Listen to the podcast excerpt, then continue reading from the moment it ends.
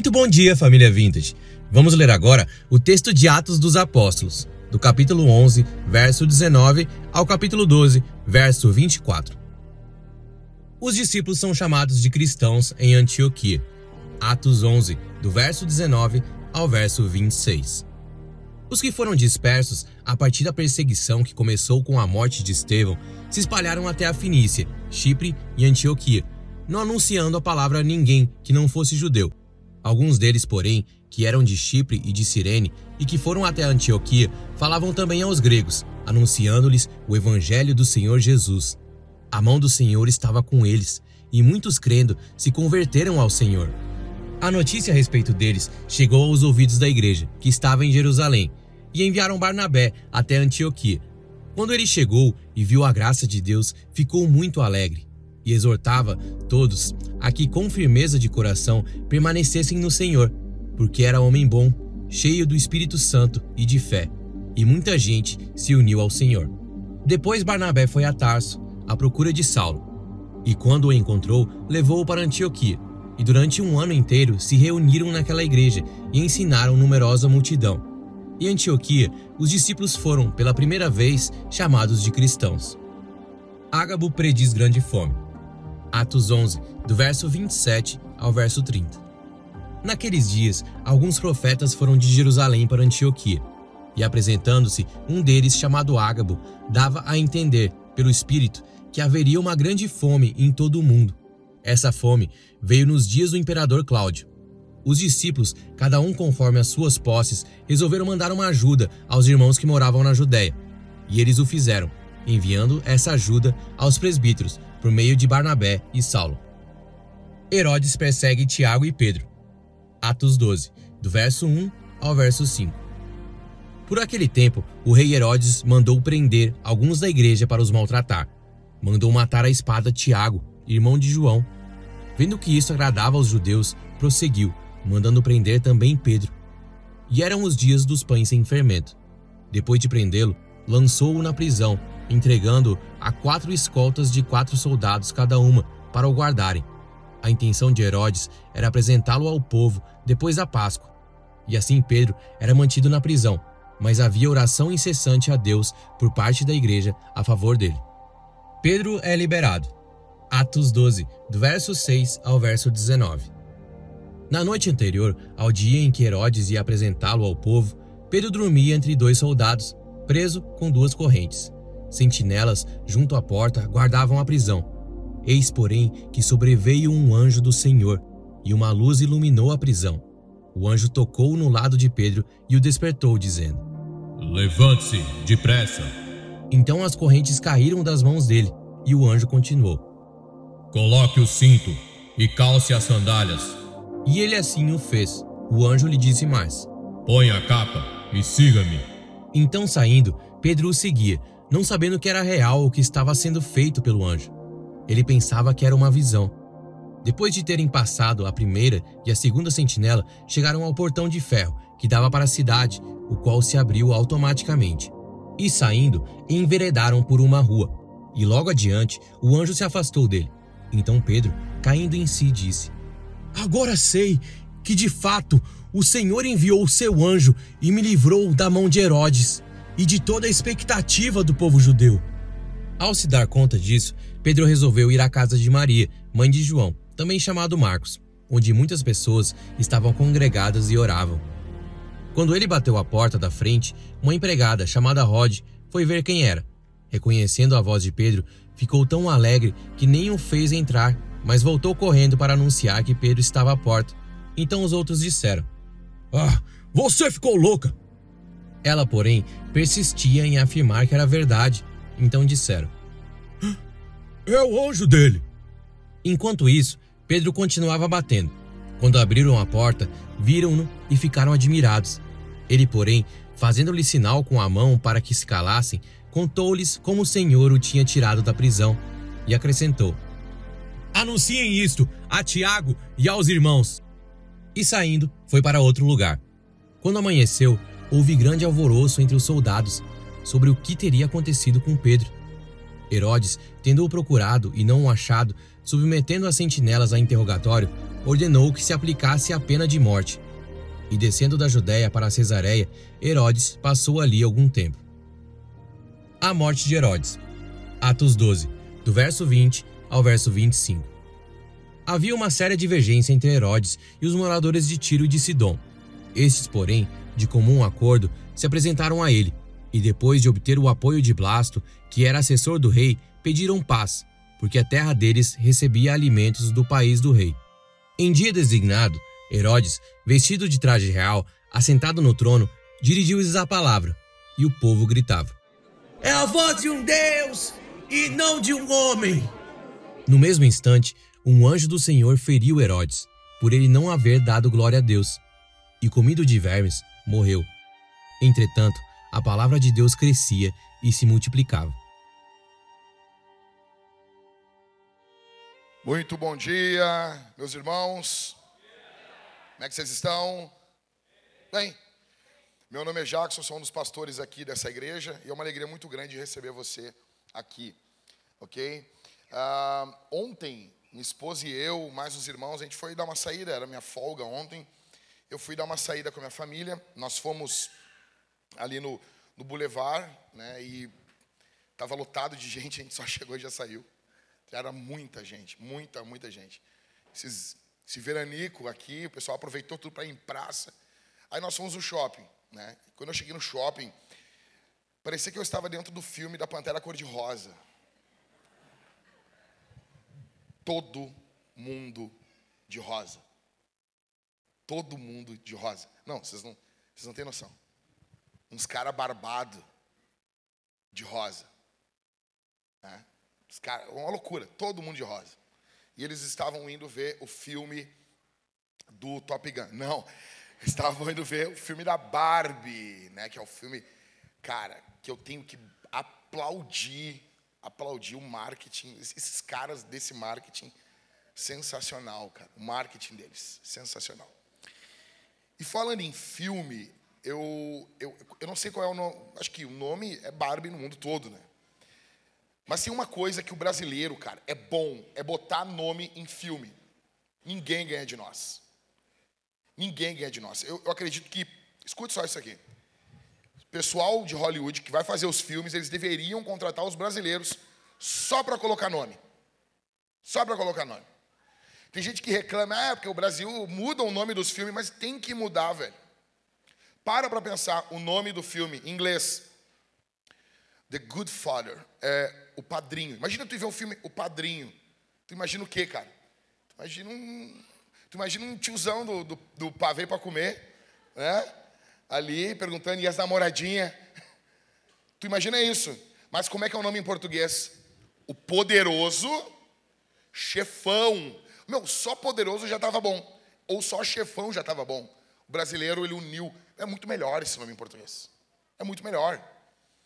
Vamos pensar aqui em outro filme. Deixa eu ver, eu anotei alguns aqui. Uh, em inglês, eu não sei pronunciar, é sol, sol, sol. Quer dizer serra. Quem fala inglês aqui, pessoal? Pode me corrigir? Sol, sol. Imagina tu ver um filme. Se, se, se imagina se eles passassem para o português, serra. Nós imaginar a cara do político, assim, né? Do vampirão, né? Como é que é em português? Jogos mortais. Mas o que não é melhor? É muito melhor. Os nomes em português são muito, muito melhores. Vamos lá. Um outro filme é The Blood Sport. Se não me engano é assim, né? Que é o esporte de sangue. Como é que é em português? O grande dragão branco. É muito melhor, meu. É muito. Em inglês, blood sport. Esporte de sangue. Parece que o cara está andando de bicicleta e ralou o joelho. Em português, o grande dragão branco. Não é tipo assim, é, sempre tem um adjetivo junto de uma palavra muito ralada, né? O dragão já é um bagulho ralado, né? É o grande. Já é o grande. Outro filme, First Blood. O primeiro sangue. Parece que é o teste do pezinho. Em português, Rambo, programado para matar. Ô meu, é muito melhor, meu. Pode ser que não é melhor. Então, quando eu estava colocando o título nesse sermão, eu disse assim: eu sou brasileiro, eu tenho, que, eu tenho que ser bom nisso. Eu tenho que ser bom em botar nome nas coisas, eu sou brasileiro. E daí eu já tinha um sermão nessa série que era avanço e oposição. E eu queria falar de novo sobre avanço e oposição. Então, o que, que eu fiz? Mais avanço, mais oposição. Ok? Tipo, mais velozes e mais furiosos. Hã? Hã? Que isso, hein, meu? Que isso. O ponto aqui do texto que o Pedro leu para nós é que quanto mais avanço nós tivermos, mais oposição, oposição nós teremos. Fato. Escute isso aqui. Já pode começar anotando. A, a nossa capacidade de enfrentar a oposição determina o local onde Deus vai nos colocar. Quanto mais oposição você está disposto a enfrentar, mais longe Deus vai poder contar com você. Se você não está disposto a sofrer oposição, você não vai muito longe na vida cristã, na obra de Deus. Sempre que Deus pretender, escute isso aqui, levantar alguém aqui, antes essa pessoa vai ser fortalecida contra oposições maiores e, mai e maiores e maiores e maiores. Então Deus vai fortalecendo você eu, eu não sei, eu estou sentindo um cheiro de cheetos aqui, cara. É um pai com um filho. Então na Vintage nós entendemos isso. Nós entendemos isso. A gente sabe o que, que é. Fica tranquilo, meu, meu, meu vai. A gente sabe o que, que é. Tu, tu querer assim, desesperado que o teu, teu que o Enzo fique quieto. Então o cara traz um cheetos, incendeia a igreja. Já começou a oposição aqui. Por quê? Por causa dos cheats? Não, porque ele não me deu um pouco. Tamo junto. Ok? Cheirinho bom, né? Bom pra algo para comer, né? Não quero cheetos, pô, fica ruim. Ok? Então, esse sermão ele tem dois pontos. Mas olha só, eu preciso muito que vocês prestem bastante atenção no que eu vou falar. Por quê? Esse sermão tem apenas dois pontos, que é mais avanço e mais oposição. Só que dentro disso eu tenho algumas coisas importantes para falar e eu preciso que vocês prestem bastante atenção. Então, primeira coisa que o texto vai nos mostrar, do capítulo 11, do verso 19 até o verso 30, encerrando o capítulo 11, é mais avanço. Veja, o texto vai nos falar sobre uma cidade de Antioquia. O cara, ah, Antioquia, eu li na Bíblia. Sim, a Bíblia cita duas Antioquias: a capital da Síria e Antioquia da Psídia. Essa aqui é a capital da Síria. Só que no mundo antigo tinha uma, uma média de 16 Antioquias. É tipo a cidade dos Simpsons lá, né? Tem um monte de. Como é que é o nome da cidade dos Simpsons mesmo? Springfield. E quando lançaram o filme dos Simpsons, eles lançaram primeiro nas, nas Springfield dos Estados Unidos. Então tem um monte nos Estados Unidos. Né? Então, é a mesma coisa em Antioquia no mundo antigo. Tinha muita Antioquia. Só que a Bíblia fala de duas. Essa aqui é a capital da Síria. Vamos tentar ver como é que era essa cidade. Meio milhão de habitantes. Ou seja, ela já tinha o tamanho aí de Caxias, mais ou menos. Muito grande. Caxias é a segunda maior cidade do estado do Rio Grande do Sul. Só perde para Porto Alegre com um milhão e meio de habitantes. Então, é uma cidade grande. Ainda mais para o mundo antigo, que tinham menos pessoas. Era uma grande cidade.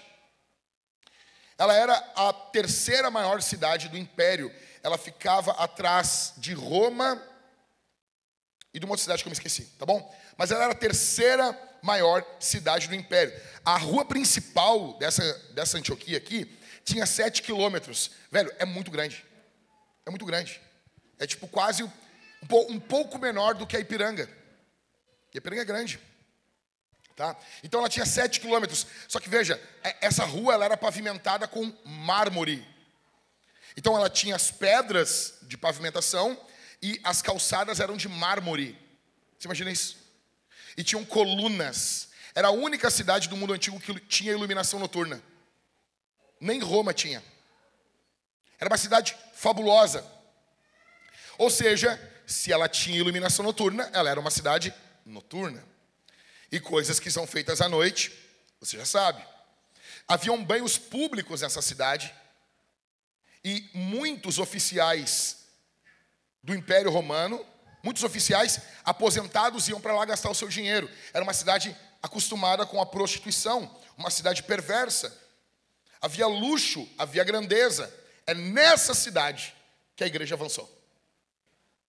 É nessa cidade que a igreja avançou. E se eu quero avançar, eu tenho que aprender com eles. Como que eles avançaram? O texto mostra.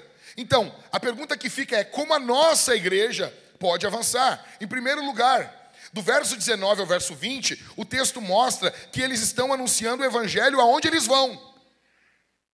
Eles começam primeiro evangelizando apenas os judeus, depois eles estão evangelizando os pagãos, os gregos.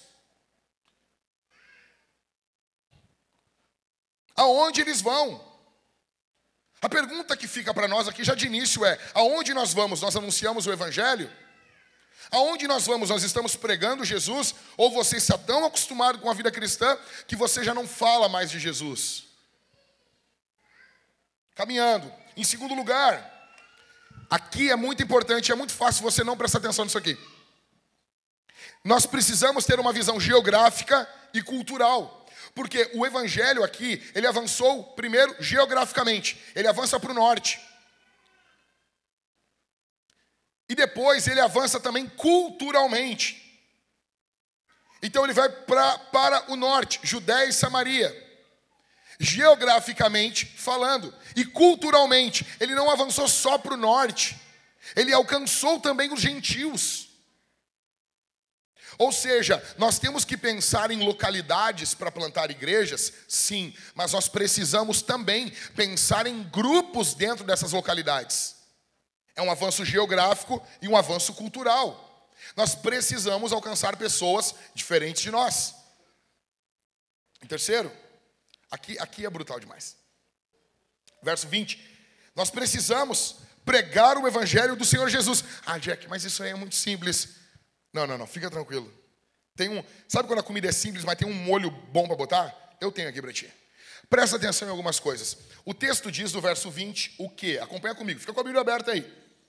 Alguns deles, porém, que eram de Chipre e de Cirene e que foram até Antioquia, falavam também aos gregos, anunciando-lhes o evangelho do Senhor Jesus. Veja, quando eles pregavam aos judeus, era o evangelho de Jesus Cristo. Ou seja, para o judeu, Jesus é o Cristo. Ele é o Messias que o Antigo Testamento estava prometendo. Para o grego, o grego não conhece de Antigo Testamento. Então é o Senhor Jesus. Ou seja, ele é o Quírios. Ele é o governante, ele é maior do que César. Primeira pergunta que fica aqui: você recebeu o evangelho? Sim ou não? Sim? Sim ou não? Sim. De quem? Do Senhor Jesus. Jesus é o Senhor da tua vida? Jesus é o Senhor no teu celular? Jesus é o Senhor na tua casa, na tua escola? Jesus é o Senhor no que os teus filhos estão vendo na TV? Jesus é o Senhor no que você vê? Jesus é o Senhor no que você fala? Jesus é o, Jesus é o Senhor? Sim ou não? Outra coisa, como que a igreja avançou aqui? Eles avançaram pregando o evangelho. Aqui eu quero que você entenda uma coisa. É, essa é a singularidade da igreja. Dá pão. Espírita pode dar, nós podemos dar, católico pode dar, ateu pode dar, e é bom, ok. Temos que ajudar. Levar uma pessoa doente para o hospital, qualquer um pode fazer. Isso um monte de gente faz. E não, não é para deixar de fazer, segue fazendo, legal.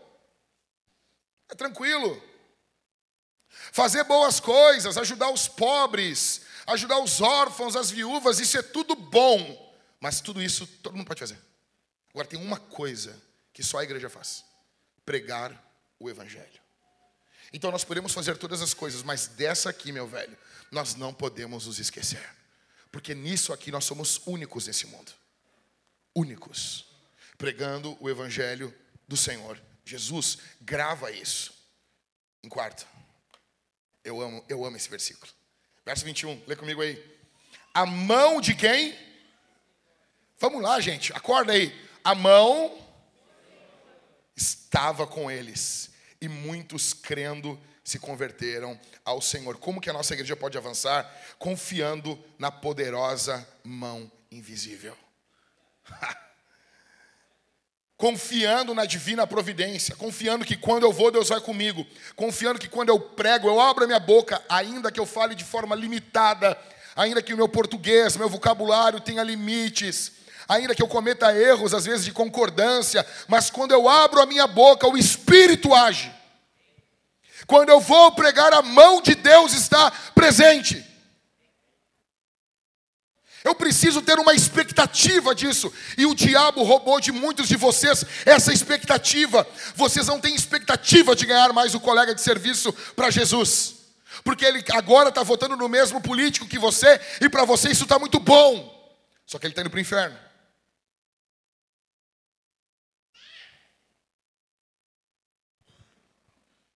Cara, você tem expectativa de levantar de manhã e de ir fazer a obra de Deus, de sair para trabalhar, aí aonde você for, de férias, dane-se, e você saber assim: a mão de Deus está comigo. Você tem essa expectativa? Você tem essa certeza? Cara, a poderosa mão de Deus estava com eles. A mão de Deus estava com eles. Como que a nossa igreja pode avançar? Em quinto, imitando Jesus. Uau! Imitando Jesus. Verso 26. E quando encontrou, levou a Antioquia. E durante um ano inteiro se reuniram naquela igreja e ensinaram numerosa multidão. Em Antioquia, os discípulos foram pela primeira vez chamados de quê? Esse nome cristão, ele não é um elogio. Ele é um xingamento. E eu amo vocês já ouviram assim aquela frase? Eu não sou crente, eu sou cristão. Já ouviram isso aí? Ouviram ou não ouviram? Isso é um migué. Isso é um migué. Cristão aparece três vezes na Bíblia. Três vezes, ó. É bom. É, é o que nós somos? Sim. Mas nós somos crentes porque a gente crê. Não, mas a Bíblia também diz que, que os demônios creem. E, e? E? Agora, porque os demônios creem, eu não vou crer. Não, então eu não vou crer. Não faz sentido, né? Nós somos crentes também.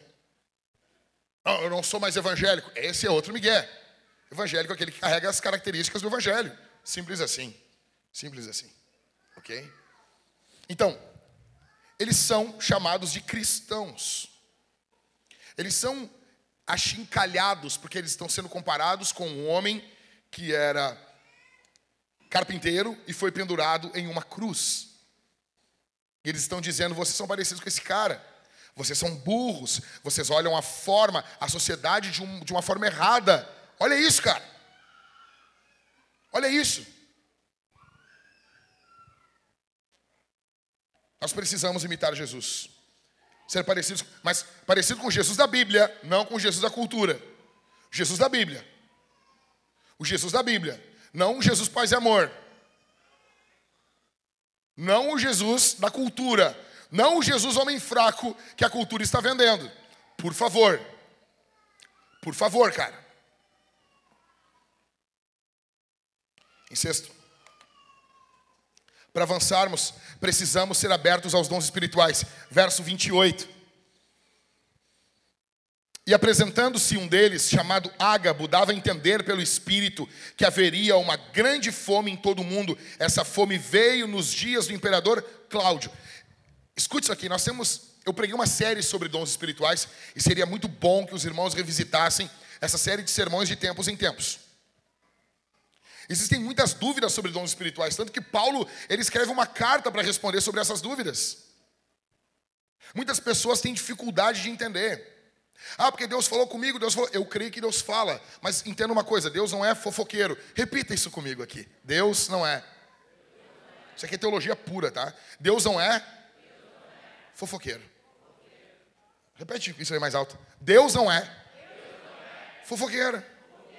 Sabe o que é a fofoca? É Deus chegar assim e, por exemplo, Deus chega agora para o Christopher e diz assim: Christopher, o Everton está caindo. Aí o Christopher chega assim: Tu nem sabe o que Deus me falou. Que o Everton está caindo. Pô. A profecia, eu estava conversando com os irmãos agora na entrada ali. A profecia bíblica, ela tem uma característica, ela quer ser vencida. Deus falava as coisas no Antigo Testamento para o povo pegar e fazer o quê? Para o povo orar contra aquilo. Para o povo se arrepender. Para Deus voltar atrás. Para Deus se arrepender do mal que iria fazer contra o povo. Por causa da rebeldia do povo. A profecia bíblica quer ser vencida. Deus não é fofoqueiro. Então, se Deus está falando através de um homem do, do ágabo aqui, que vai ter uma fome, o que, que a igreja tem que fazer? Se preparar para isso. Não apenas ficar, ó, oh, nós temos um profeta no nosso meio. Nós só avançaremos se tivermos abertura aos dons espirituais. Mas os dons espirituais precisam de pastoreio, precisam de discernimento. Às vezes Deus vai falar com você, só que o teu líder vai te ajudar a colocar isso em prática. Todos os dons na Bíblia, eles não são dons solitários, exceto o dom de línguas, que é o que mais dá problema. O único dom na Bíblia que é um dom de edificação pessoal é o que mais dá problema. Todos os dons na Bíblia eles são para o outro. E eles são regulados pela igreja também. Quando o profeta fala, Paulo diz o quê? Os demais, o que, que façam? Aceitem tudo de forma calada? Sim ou não? O que, que, é para os outros fazer? Julgar. O terror dos profetas é alguém julgando o que ele fala. Não me julguem que eu vou. Eu acho engraçado, o pregador vai pregar assim: ó, não julgue o que eu vou falar. Como assim? Como assim? Você tem que ser misericordioso, amoroso, mas tem que julgar. Nós precisamos ter abertura aos dons espirituais. Sétimo, para nós avançarmos, nós precisamos de uma generosidade exponencial. Verso 29 e 30. Os discípulos, cada um conforme as suas posses, resolveram mandar uma ajuda aos irmãos que moravam na Judéia. E eles o fizeram enviando essa ajuda aos presbíteros por meio de Barnabé e Saulo. Nós precisamos ter um coração generoso. Terça-feira, eu vou falar no final do sermão ainda. Terça-feira, o ministério Talita Cume, liderado pela Karina, estará ali fazendo um jantar em um prostíbulo aqui em Porto Alegre. Isso foi financiado pelos homens aqui da igreja. Pelos homens fortes. Tudo, tudo que vai ocorrer lá. Nós conseguimos alguns milhares de reais para fazer isso. E vai ser brutal. Terça-feira. Generosidade exponencial. Escute isso aqui. Ah, pastor, qual o tamanho da generosidade? A generosidade tem que ter o tamanho da necessidade. De nada adianta. De nada adianta. A generosidade ter um tamanho X se a necessidade é Y. De nada adianta. A generosidade tem que ter o tamanho da necessidade. Em oitavo, como que nossa igreja pode avançar? Selecionando os melhores homens para a liderança. Volta no verso 22 comigo. A notícia a respeito deles chegou aos ouvidos da igreja que estava em Jerusalém. E enviaram quem? Enviaram quem? Barnabé para Antioquia. Barnabé é um cara fera. Jerusalém ouve o que Deus está fazendo em Antioquia e manda Barnabé, um homem bom. Mandou esse cara lá, vai lá dar uma supervisionada para nós. Nós já ouvimos falar dele antes, no, quando ele vendeu o terreno dele lá e doou para a igreja, no capítulo 6, se não me engano, de Atos. 5 ou 6. selecionando os melhores homens para a liderança. Assim que a igreja avança. Ok. Tá, então, quais são as marcas desse homem? Entra comigo mais um pouco aqui. Quais são as marcas dos homens que desafiam o inferno? Desses homens que a igreja tem que selecionar para avançar. Em primeiro, homens que se alegram com o avanço da missão. Verso 23, leia comigo. Quando ele chegou, ele viu a graça de Deus e ele ficou o quê? Muito alegre. Barnabé chega em Antioquia, ele olha o que Deus está fazendo e ele não fica com cara de bunda. Desculpa falar essa palavra aqui no domingo. Perdão, escapou. Ele não fica com cara de. Tá? Ele está feliz com o que Deus está fazendo, ele está alegre com o que Deus está fazendo. Ele tem vida, ele olha aquilo ali, ele vê o Espírito agindo na vida do outro e ele fica feliz. Nós precisamos de homens que se alegrem com o avanço da missão. Quanto mais a igreja crescer, mais difícil vai ficar a coisa. Menos acesso você vai ter alguns líderes. E dane-se. Você tem que estar focado no avanço da missão. Em segundo lugar, homens que enfatizam. Ficou faltando um pedaço ali. Obrigado, os irmãos. Vocês são demais. Homens que enfatizem a devoção do coração. Verso 23. Quando ele chegou e viu a graça de Deus, ficou muito alegre e exortava a todos aqui, com firmeza de coração, permanecessem no Senhor. Barnabé fala para eles permanecer no Senhor. O que, que Barnabé está dizendo? Tenha um coração, um coração devoto. Porque permanecer no Senhor envolve dia a dia, envolve o nosso coração. Você está entendendo? Isso é sério. Será que os líderes aqui da nossa igreja estão preocupados com a devoção do coração de vocês? De nada adianta você chegar aqui no domingo e ser uma benção, você levantar suas mãos, você cantar e ser uma alegria, e segunda-feira você já está abatido, combalido pelo pecado. De nada adianta. Nós precisamos de homens, líderes. Homem, olha aqui para mim. Nós precisamos que você esteja atento ao coração das pessoas que você está liderando. Atento aos corações. Terceiro, homens que são o quê? Isso aqui volta e meia volta, né, cara? Não tem como fugir disso, né? Não tem como, né? Verso 24, lê comigo aí. Porque esse Barnabé, ele era o quê? Homem?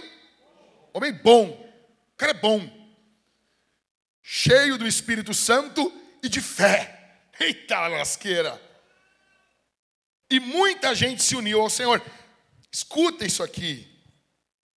Somente homens cheios do Espírito são homens bons.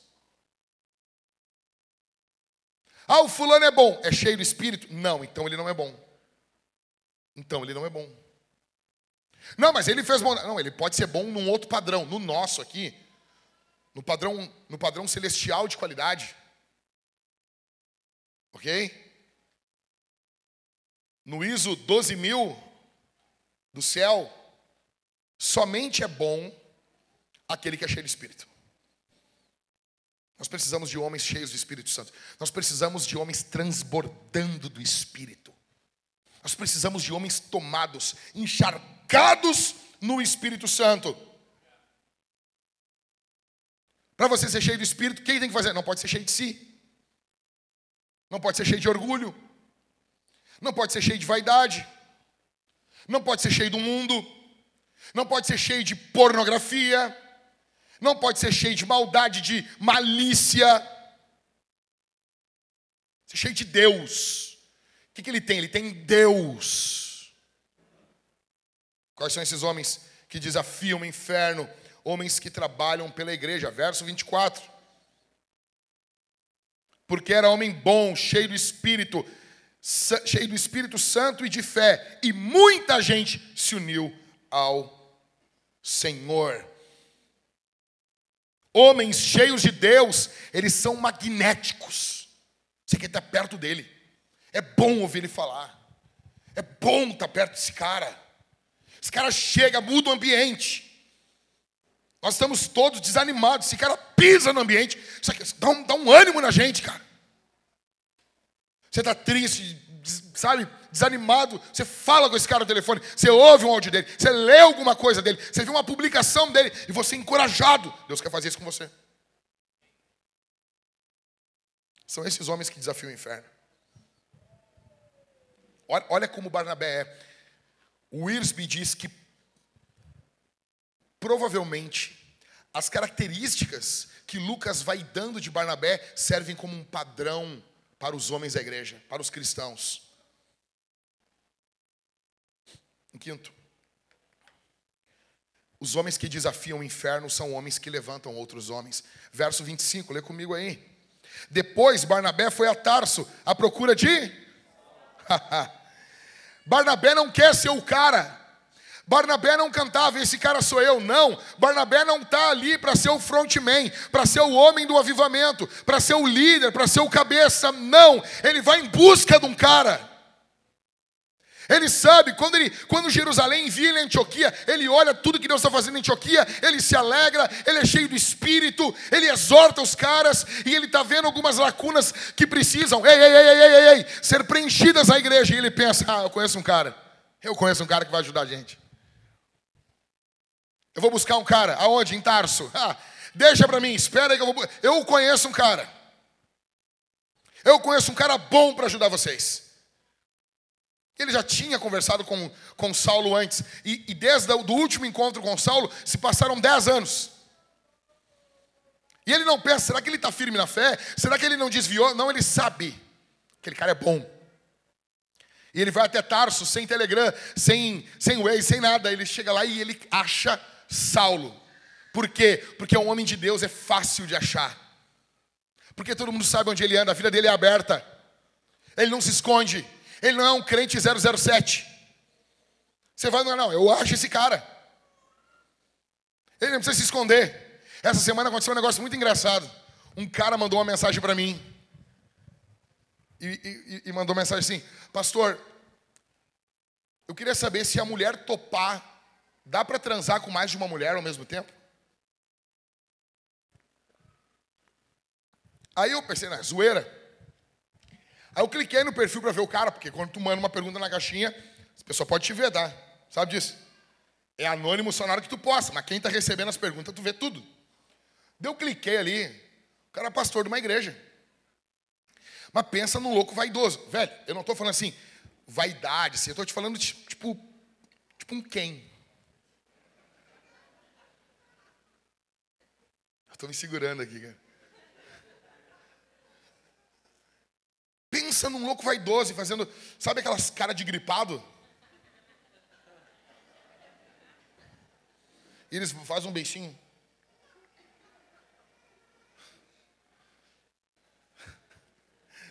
Tá ligado, né, Michael?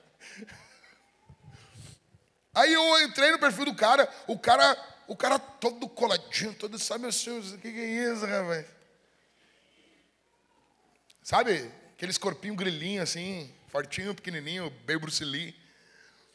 Aí eu olhei aquilo, eu, daí tava a mulher do cara, e o cara, a igreja, não sei do quê. E eu pensei assim, cara, esse cara. Eu não duvido que esse cara estava perguntando de verdade mesmo. Podia ser zoeira, podia. Só que eu respondi marcando ele. Aí eu marquei ele, ô fulano, Leonardo, acho dele. Que pergunta é essa aí, cara? Te afirma? Aí tem que ver a resposta dele. Aí mandou um áudio para mim: Ô oh, pastor, me perdoa, meu irmão pegou meu celular e mandou a pergunta para o senhor. Pô, me perdoa, pastor. E quando eu entrei no perfil dele de novo, estava tudo zerado. O cara excluiu o perfil, excluiu tudo, excluiu foto, trancou o perfil, estava enlouquecido. Ele, pô, o senhor podia tirar ali, meu pastor me ligou agora, tá todo mundo aqui, eu sou casado e não sei o quê. Eu, não, cara, faz um vídeo aí, meu. Posta aí o vídeo, remarca o que eu te falei e escancara que foi o teu irmão que falou isso aí. Ele, não, meu irmão não é crente. Dane-se, cara. Traz luz, joga luz aí. Joga luz.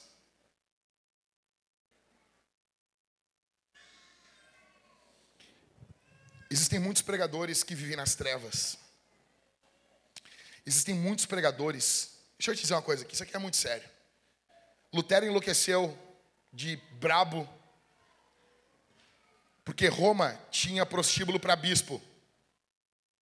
Tem cidades grandes do Brasil que tem prostíbulo só para pastores. Isso aqui é sério. Tem muitos pastores que viajam o Brasil todo e eles têm os seus casinhos nas cidades. Ele chega, vai para vai um hotel e ele já tem uma irmãzinha da igreja para passar a noite com ele. No domingo ele vem e faz o fogo cair na igreja. Barnabé achou Saulo por quê? Irmãos, deixa as crianças, irmãos. É culto puritano. Ok? Deixa as crianças. Deixa as crianças. Se for demais, tu sai um pouquinho ali, né, dá uma chacoalhadinha para voltar a vida e traz de volta. De boa. Velho, por que, que Saulo encontra ele, uh, Barnabé encontra ele rápido? Porque um homem de Deus é fácil de achar. Cara, a ideia aqui é basicamente você dar trabalho para os homens. Escute isso aqui, homem, você que está aqui. Se você está vindo para a Vintage, nós temos trabalho para você. Nós temos trabalho para você.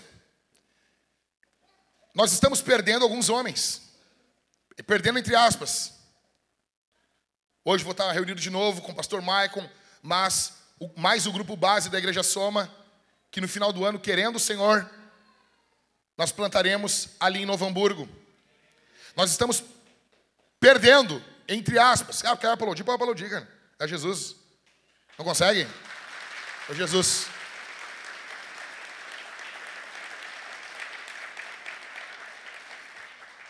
A pergunta que fica é: esses homens estão saindo, quais homens estão se levantando aqui?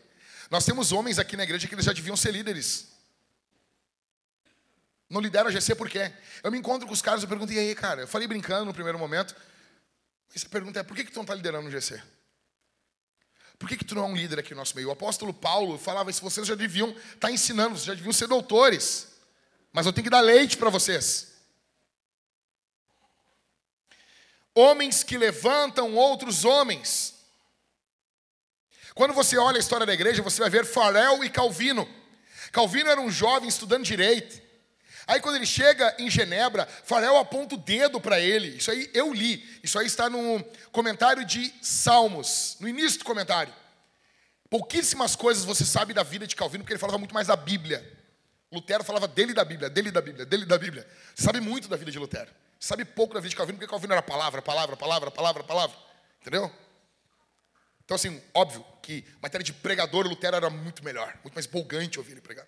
Só que Calvino era um doutor, era um mestre.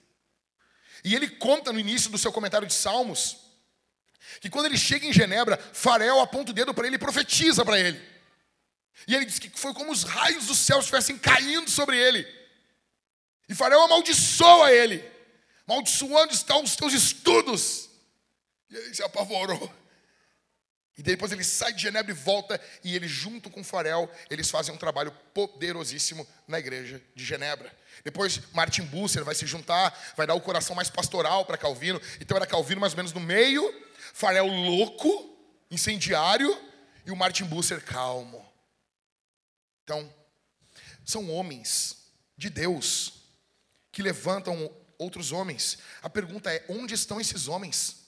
Barnabé está morto, Paulo está morto, Calvino está morto, Farel está morto, Martin Busser está morto. Onde estão esses homens? Onde estão esses caras? Onde está o avanço, a, a fome pelo avanço da obra de Deus, pelo avanço da igreja? O mundo tem uma fome de ver a sua agenda avançando. Vocês viram agora o cara, quem é que viu o vídeo do cara que vai pegar agora e vai botar um útero dentro dele e vai ter um bebê para fazer um aborto? Vocês viram isso aí? Vocês viram isso aí? O que é isso? Isso é uma fome de ver o seu movimento avançando. E nós? É óbvio que aquilo ali é para provocar. Eu, eu, eu, quero gravar ainda reagindo a esses vídeos, tirando sarro. Porque o que eles querem, eles querem ver nós assim, ó. Ai, olha o que eles estão fazendo. O negócio é assim, é, é, é eu não posso falar aqui o que, eu, o que eu vou falar no vídeo. Porque tem que rir. Você tem que zombar disso. Escute isso aqui, escute isso aqui. Não deixe o diabo tirar o humor de você. Não deixe. O humor é uma arma poderosíssima. Quando você ri, você está dizendo: Eu não temo você. Eu não temo você. Eu postei agora essa semana, estava uh, o Kleber Lucas, o Leonardo Gonçalves e, e Pablo Vitar. Os três batendo uma foto. Aí eu botei três homens olhando você.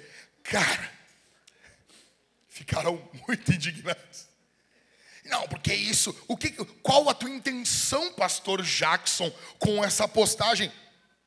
Rir e falar a verdade. Tem duas intenções aqui. Qual a primeira intenção? A verdade. Ela basta, né? São três homens a foto, batendo foto ali, né? Primeiro, de tudo, é verdade. E segundo, o humor. O humor desestabiliza, o humor provoca. O humor chama atenção. O humor ofende. E tem que ser assim. Deus zomba do pecado. Oh, mas é Deus que zomba. Elias zombava dos deuses dos caras. Ei, foi no banheiro. Ô, oh, querido, grita mais alto. Cara, quando ele fez isso aí, escuta isso aqui. Os caras estavam todos pingando sangue, se dilacerando. E toda religião tem o forte na fé. Sempre vai ter. Uma, vez a Thalita e eu, nós estávamos vendo um vídeo desses caras que usam chicotes com espadas e facas. E, e tinha um, o que estava na frente da câmera estava assim, ó, com as costas tudo largadas. Lá no canto tinha um aqui só, só, só, só largava. Eu, olhei para a Thalita, tudo da religião tem um malandro. Quando acabava a reunião deles, os caras dizendo, é, temos que orar pelo fulano. Os caras estavam se cortando todos. Elias viu os caras pingando sangue. E Elias disse: grita mais alto. Se fosse nos dias de hoje, ai Elias, você não tem compaixão. Tem.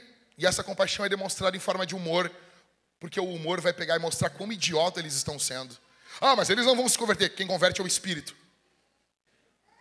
Deus pode converter sim com isso. Ok? Amém?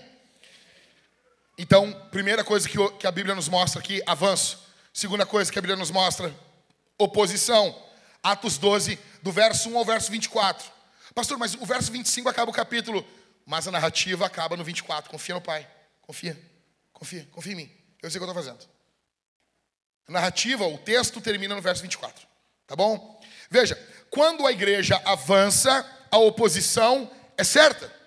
Se a igreja avançar, a oposição virá. Se a igreja avançar mais ainda, nós teremos mais oposição. O que, que nós vamos ver aqui? Olha só, uma coisa muito nova para você. Você não viu isso? O Estado sendo usado para perseguir a igreja.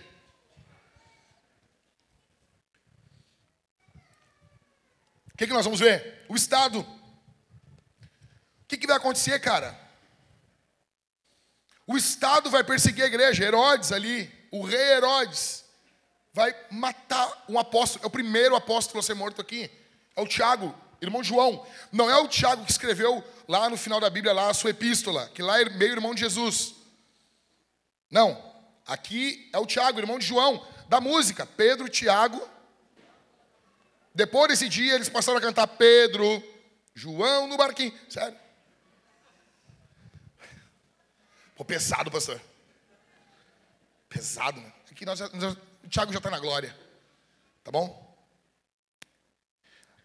Vamos lá, olha comigo aqui. O que Jesus quer que lembremos quando estiver sofrendo, quando estivermos sofrendo oposições. Olha para mim aqui uma coisa. Presta, presta atenção aqui, Mickey. Ó. Esse verso de 1 Pedro, capítulo 3, verso 12, ele resume o capítulo, o, do verso 21 ao verso 24 de Atos 12. Ok? Porque os olhos do Senhor repousam sobre os justos. Primeira parte do verso. Segunda parte. E os seus ouvidos estão abertos às suas súplicas. Segunda parte do verso. Terceira parte. Mas o rosto do Senhor está contra aqueles que praticam o mal.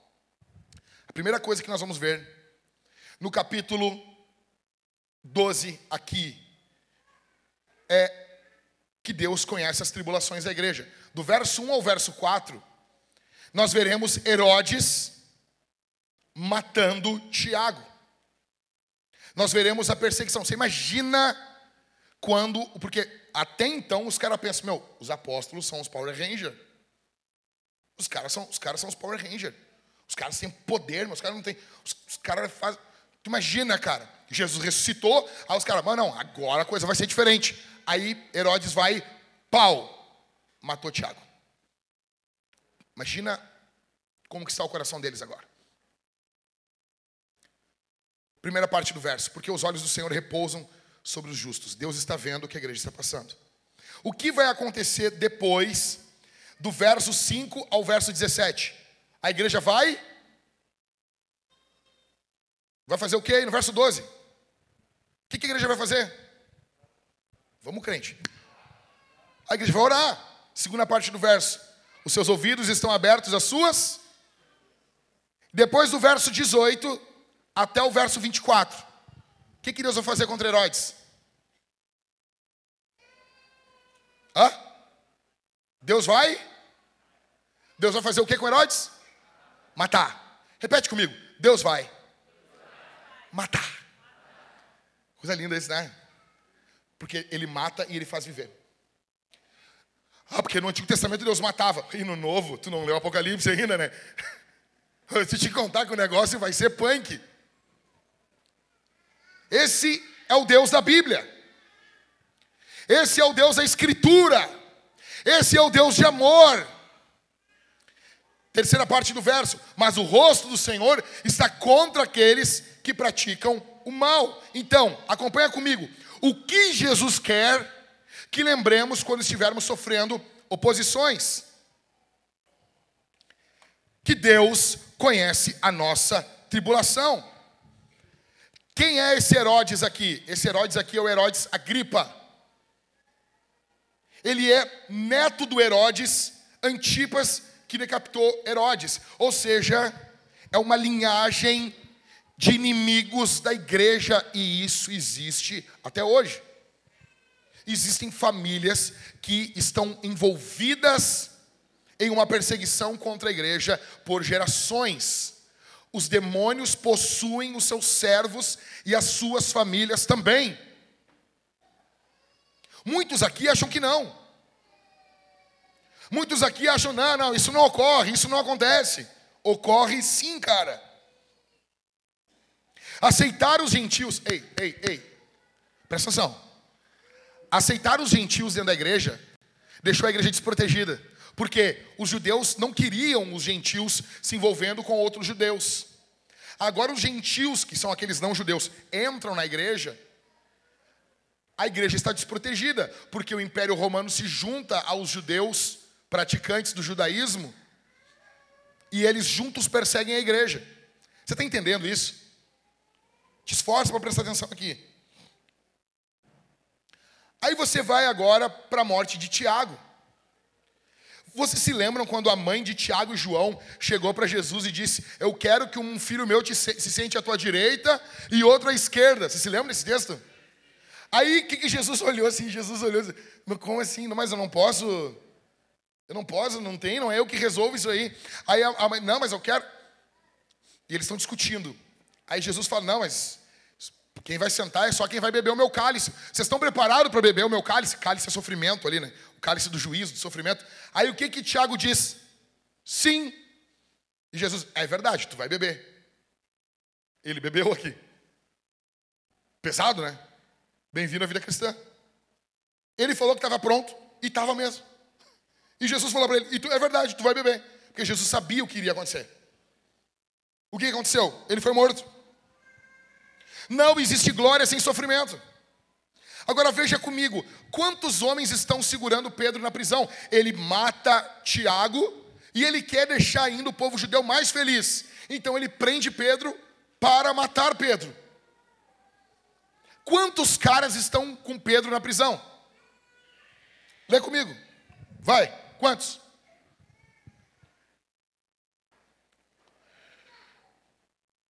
Verso 6. Na noite anterior ao dia que Herodes iria apresentá-lo ao povo, Pedro dormia entre dois soldados, preso com duas correntes. Sentinelas junto à porta guardavam a prisão. Haviam dois sentinelas na porta e dois caras presos a Pedro. Eram, e o, o turno romano é um turno de seis horas. Tu trabalha seis horas e folga 18 horas. Trabalha seis horas e folga 18 horas. Então são quatro turnos. Ok? Quatro turnos de quatro guardas. Dá quantos guardas? 16 guardas. Por que 16 homens para guardar um cara só? Porque o diabo sabia a ameaça que Pedro era. O diabo sabia. É, Pedro é um pescador só. Pedro é só um pescador. E precisam de 16 homens para segurar esse cara. Porque o diabo sabe a ameaça que Pedro é. Não porque os cristãos, olha só, pastor, os cristãos precisam ser pessoas legais, legais. Velho, deixa eu dizer um negócio pra você.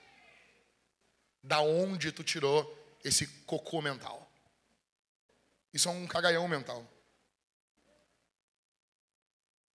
Desculpa, gente, eu não posso falar isso no domingo.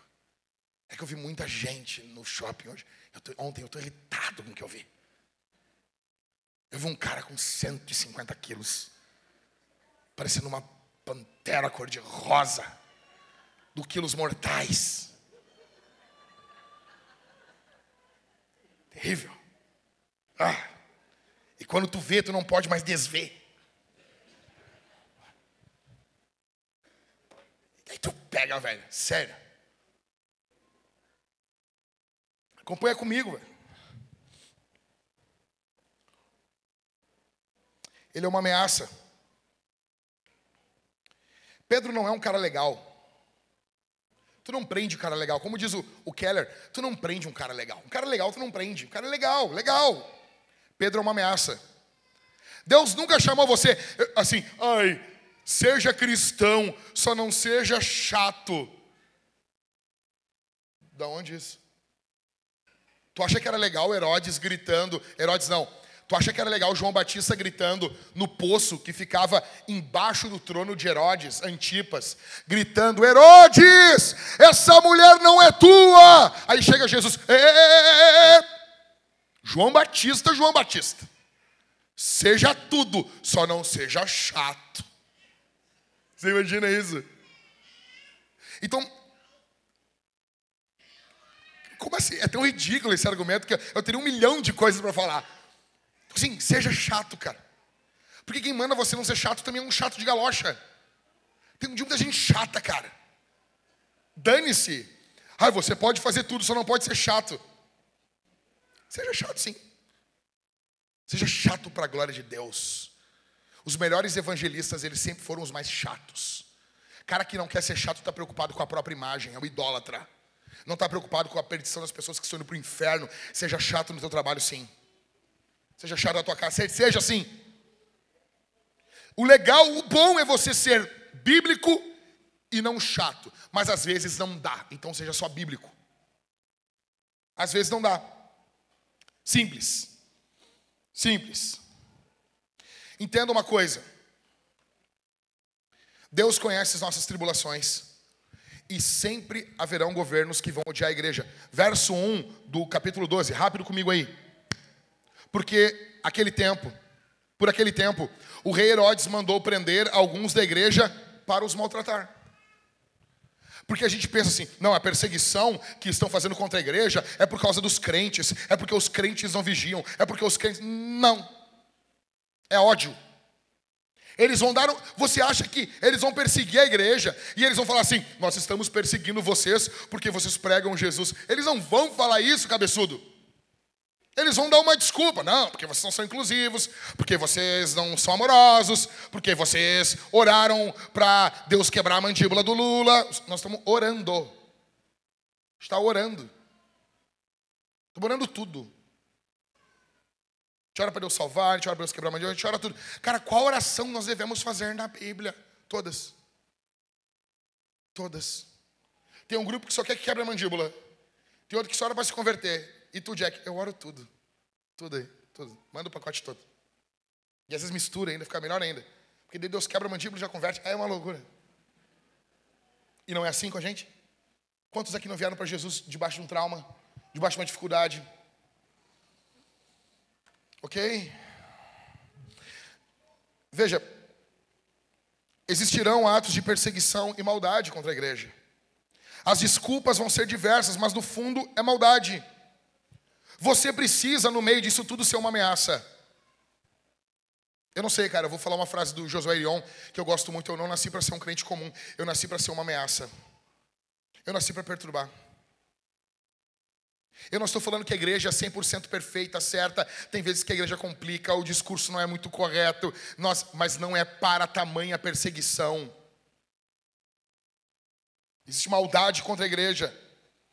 Seja uma ameaça contra a maldade, contra o inferno, contra os governos ímpios, contra os planos diabólicos, contra os inimigos da igreja. Levante-se e pregue. O mundo ofende a Deus o tempo todo. O tempo todo nos ofendem.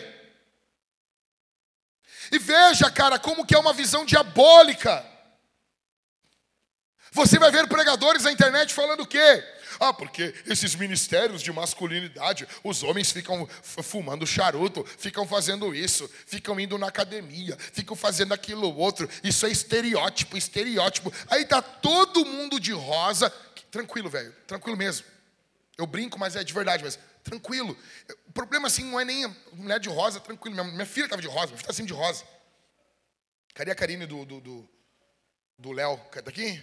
É, é, é, o ápice da vida da Karina. Eu só lembrava da, da Karine no, no, ontem no shopping. A Karine deve estar feliz da vida. Agora é o momento. Agora é a vez dela brilhar. Cara, daí o mundo padroniza as coisas e ninguém reclama. Só reclama quando envolve a igreja. Ah, porque a igreja é uma lavagem cerebral, todo mundo agindo do mesmo jeito. Sério? Não, eu não estou falando que você não vai andar com grupos e ser parecido com esses grupos, mas eu olho o mundo e sei por que, que para um é bonito, é aplauso, e quando a igreja é feio? Você entende isso? Não faz sentido, cara. Não faz sentido. A nossa vida é uma, uma afronta. Velho, daí, tipo, ah, essa camiseta aqui. Eu estava lá apontando para a bandeira. Sim, qual o problema? A bandeira me ofende. Aquela bandeira me ofende, qual o problema? E eu não quero, deixa ela ali. Só que me deixa aqui com isso aqui. Simples. Simples assim. Se você quiser uma, procure o Dimitri. E eu não estou ganhando nada com isso. Ok? Você precisa ser uma ameaça contra o inferno, uma ameaça. O mundo ofende a Deus, não tenha medo de ofender o mundo. Ah, mas nós, nós devemos ser diferentes. Nisso não. A mensagem do Evangelho vai ofender. Ok? Primeira coisa, então. Estou terminando, tá? Caminhando para o final. Deus conhece a nossa tribulação. Segunda, que Jesus quer que a gente saiba que Deus ouve as nossas orações. Do verso 5 ao verso 17 do capítulo 12 de Atos, que está baseado aqui em 1 Pedro capítulo 3, verso 12. Os seus ouvidos estão abertos às suas súplicas. Pedro sabia, por isso que ele escreveu isso na sua carta. Era uma prisão diferente. Por que, que Pedro está numa prisão diferente? Porque é a primeira prisão aonde um apóstolo morreu antes. Pedro já tinha sido preso duas vezes. Essa aqui é a terceira prisão dele. Então, quando vai ser preso, Pedro chegou assim, ó, ó dando, dando, batendo na mão dos, dos, dos guardas. E aí, como é que estamos? E aí, Július? E aí, Braulius? E aí, Lulius? Todos esses usos assim, né? Romano. Já chegou tranquilo na prisão? Só que agora é diferente. Por quê? Ele chega, os caras aí, Pedro, seguinte, o homem está indignado. Matou o Tiago. Aí você pensa assim, Pedro vai ter uma posição, uma postura diferente. Deus ouve as orações da igreja. Vamos aprofundar um pouquinho aqui. Aí Pedro vai dormir. Ele está preso a dois caras, a corrente é longa, tá? Dá para dormir. Uma pergunta que eu, eu, eu, eu, fiquei assim: por que, que Pedro dormia? Por que, que Pedro dormia? Por que, que Pedro está dormindo? Por que, que Pedro ele dorme? Por que, que Pedro, assim, cara, ele vai ser morto no outro dia? Esse cara matou Tiago, ou seja, é uma prisão diferente. Por que, que Pedro está dormindo? Em primeiro lugar, Pedro está dormindo porque Deus não dorme. Ele pode dormir. Ele pode dormir. Pedro está dormindo porque o Salmo 121, do verso 13 e 4 diz assim: Ele não permitirá que seus pés vacilem, não dormitará aquele que guarda você. É certo que não dormita nem dorme o guarda de Israel. Então, assim, Deus não dorme, Ele não está com os olhos fechados, então eu posso dormir. Oh, baixa um pouquinho a luz ali para mim. Ali. Mas Pedro, amanhã não, tá, mas agora eu estou com sono. A Thalita, eu, eu, eu mostro meu sermão para a Thalita, ela dizia muito, não, amor, por que, que Pedro dormia, amor? Bota o, o ponto zero aí. Pedro dormia por quê? Porque ele estava com sono. A minha esposa entende de sono. Ela tem um ministério do sono. As pessoas querem que Deus fale com elas, elas vão orar. Minha mulher quer que Deus fale com ela, ela vai dormir. Ela disse, mas bota ali, amor. Pedro está com sono, cara. Pedro está com sono. E esse aqui é um dos maiores argumentos contra o sono da alma. Se ele vai com a morte do cristão é dormir, por que, que Pedro está dormindo? Muito ruim, né? Está valendo. Está valendo, está valendo. Não, nessa hora vale tudo. Contra a heresia vale tudo. A gente vai. É dedo no olho, é rabo de arraia, é tudo. Não dá, não dá. Nós vamos com tudo. Nós vamos com tudo. Sai no mata-cobre e já era. Pedro, Pedro dorme porque Deus não dorme. Em segundo lugar, por que, que Pedro dorme? Porque a igreja estava orando. Tiago 5,16 diz: Muito pode, por sua eficácia, a súplica do justo. Pedro fez o que tinha que fazer, ele fez o trabalho, aí ele olhou ali na folha ponta, ele bateu as oito horas de trabalho apostólico diário, e ele disse: Agora a igreja segue orando por mim, eu vou tirar uma soneca aqui. Mas Pedro, tu vai ser morto amanhã. Tranquilo, mas descansar, né? Descansar, né? Ninguém é de ferro, né? Descansar. Imagina Pedro puxando o chapéuzinho apostólico, aqui, deitando no travesseiro da NASA. Ok? Por que, que Pedro dormia? Em terceiro, por causa de Filipenses 4, versos 6 e 7, que diz assim: Não fiquem preocupados com coisa alguma, mas em tudo sejam conhecidas Conhecidos diante de Deus os pedidos de vocês pela oração e pela súplica, com ações de graça, e a paz de Deus, que excede todo entendimento, porque isso aqui excede o entendimento, guardará o coração e a mente de vocês em Cristo Jesus. Dá para dormir. Dá para dormir. O mundo está caindo, a perseguição. Você imagina isso? Por que, que a gente. Olha para mim aqui, olha para mim aqui, olha aqui.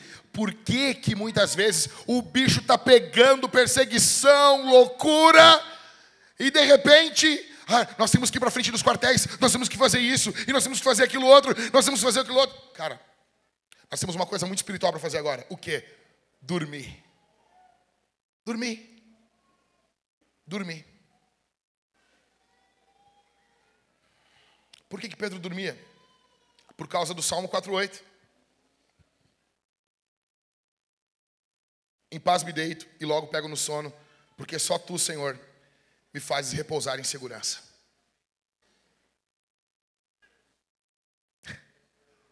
Por que, que Pedro dormia?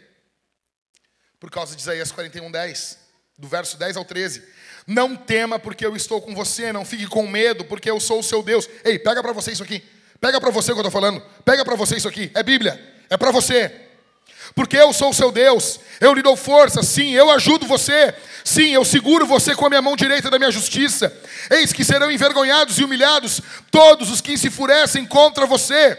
Os que lutam contra você serão reduzidos a nada e perecerão. Você procurará os que lutam contra você, porém você não os achará. Serão reduzidos a nada, a coisa nenhuma, sem valor. Os que fazem guerra contra você, porque eu, o Senhor, seu Deus, tomo você pela sua mão direita e lhe digo: não tenha medo, pois eu ajudarei você. Pega para você isso. Aí Pedro pode dormir. Ele faz o devocional dele na Bíblia, na Bíblia online, ele pode dormir. Por que que Pedro dormia? Dobra atenção agora aqui, porque isso aqui é brutal.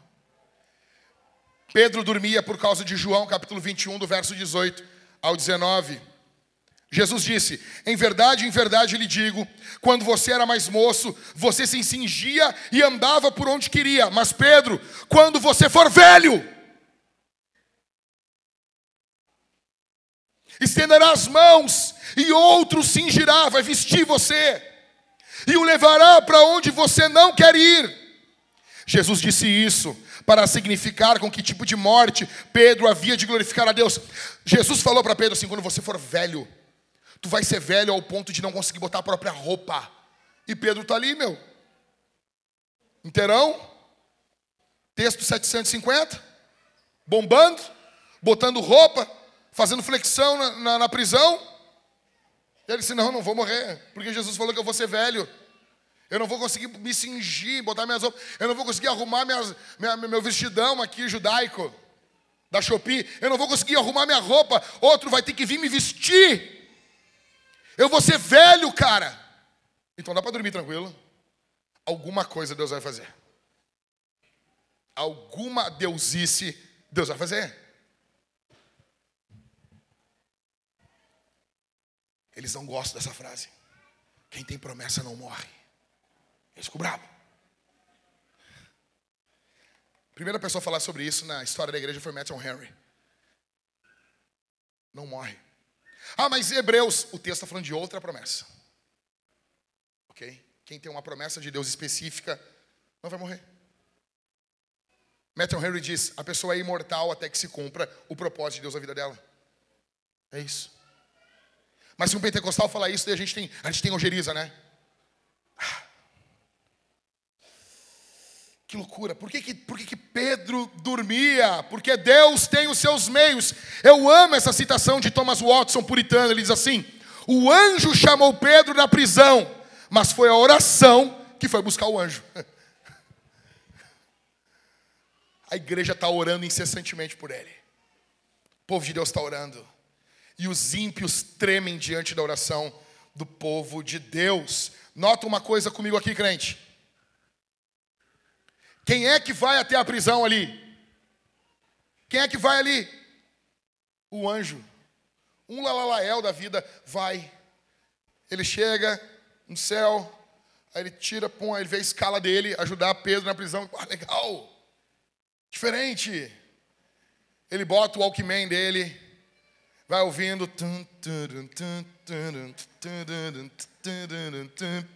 E chega ali, os caras dormindo. Ele, né? Aí ele vem, o texto diz que ele vem assim. Pedro. Não sei se ele deu um peido apostólico na hora. Pedro, Pedro, acorda, acorda, tia. Vamos. Pedro levanta-se. Pedro, cara, eu, eu sou exatamente assim. Eu demoro a pegar. Eu levanto, eu fico assim, ó, sentado na beira da cama, assim. E a vida vai voltando. Como eu não tomo café, eu entendo, assim, eu não tomo café, então, assim, demora. Demora, assim, vai subindo. A vida vai voltando, assim, sabe? Aí Pedro senta, o café foi inventado em 1516, um ano antes da reforma. Já sabe alguma coisa que aconteceu lá na Europa? Aí, a Bíblia diz que vem um anjo, uma luz ilumina a prisão. O anjo toca ao lado de Pedro, desperta ele dizendo: Levanta depressa, vamos. Então as correntes caíram. Você imagina? Cai as correntes. Aí o anjo continua, diz, coloca o cinto, calce as sandálias. Ele assim o fez. E o anjo lhe disse: põe a capa. Pedro estava dormindo pelado. O cinto, gente, não é um cinto, um cintinho assim. Tá? Pedro estava dormindo nuzão, cara. Você vê quando ele vai pescar, ele pesca pelado.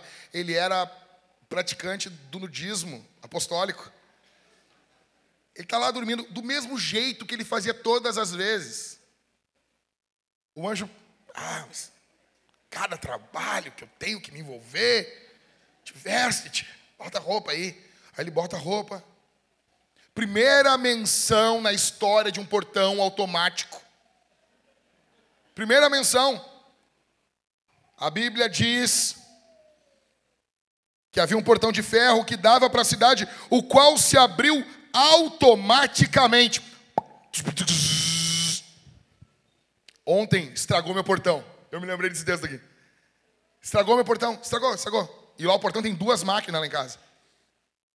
Dá para pedir para imobiliária, dá, mas aí demora um ano. Eu chamei o cara para arrumar, o cara é crente, né? Chegou lá em casa, lá, gente fina pra caramba, gente fina pra caramba.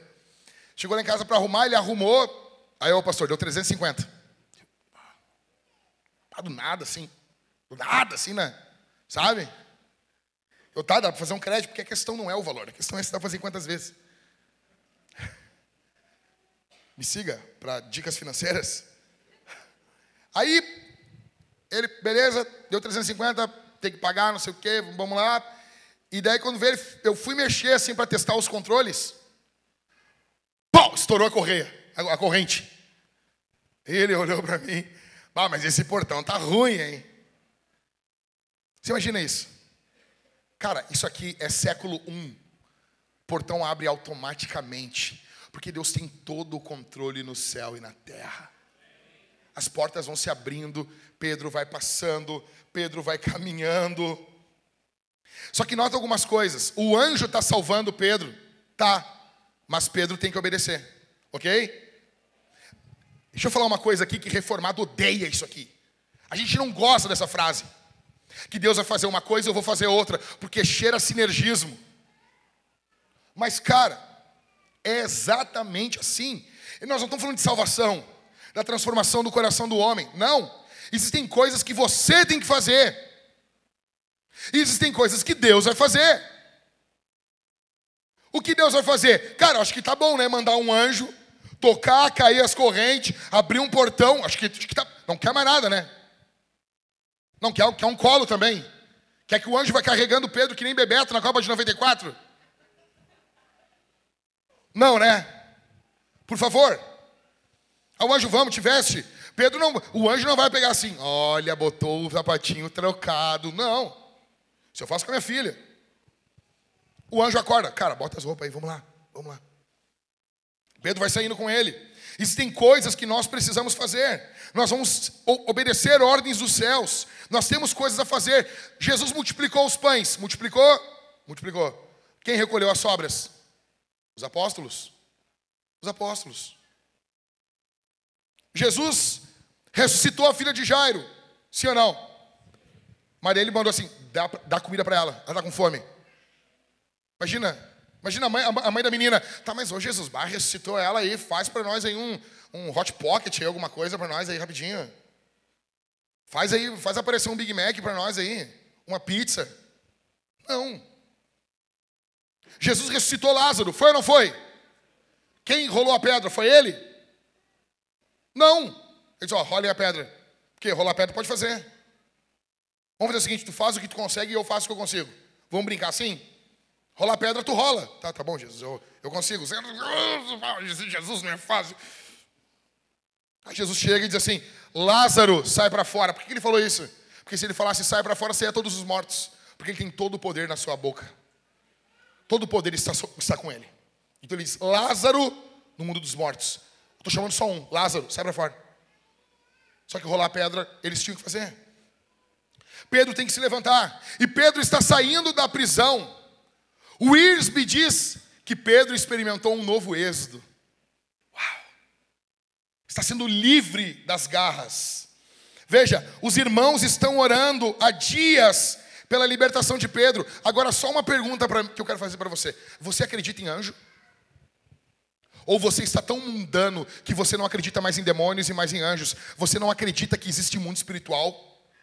Você não vê a atuação de anjos e demônios na sua vida? Existem pessoas que foram contaminadas com o vírus do iluminismo. E elas não pensam mais nada no mundo espiritual. Você não está atento ao que está ocorrendo dentro da tua casa? Você não discerne demônios agindo no meio da tua família? Você não vê que algumas coisas não são só pecado, envolve a atuação de demônios? Você não nota isso?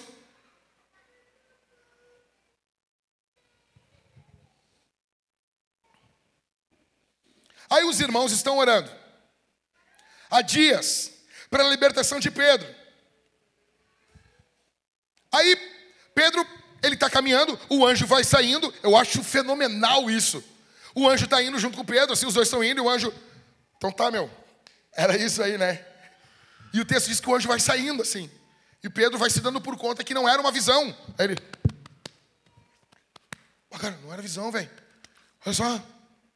E daí Pedro vai caminhando e o anjo falou: Tamo junto, é nós. E o anjo.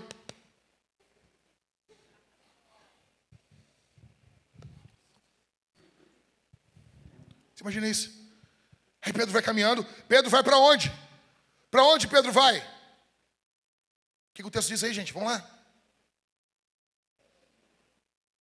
Para onde que ele vai? Vai se reunir com os irmãos, na casa de Maria. Crente ama uma reunião. Crente ama orar de rodinha. Já viram isso? Crente ama orar de roda. Não sei, dá um troço, crente. Vamos orar? Faz uma roda. Crente ama reunião com comida e oração.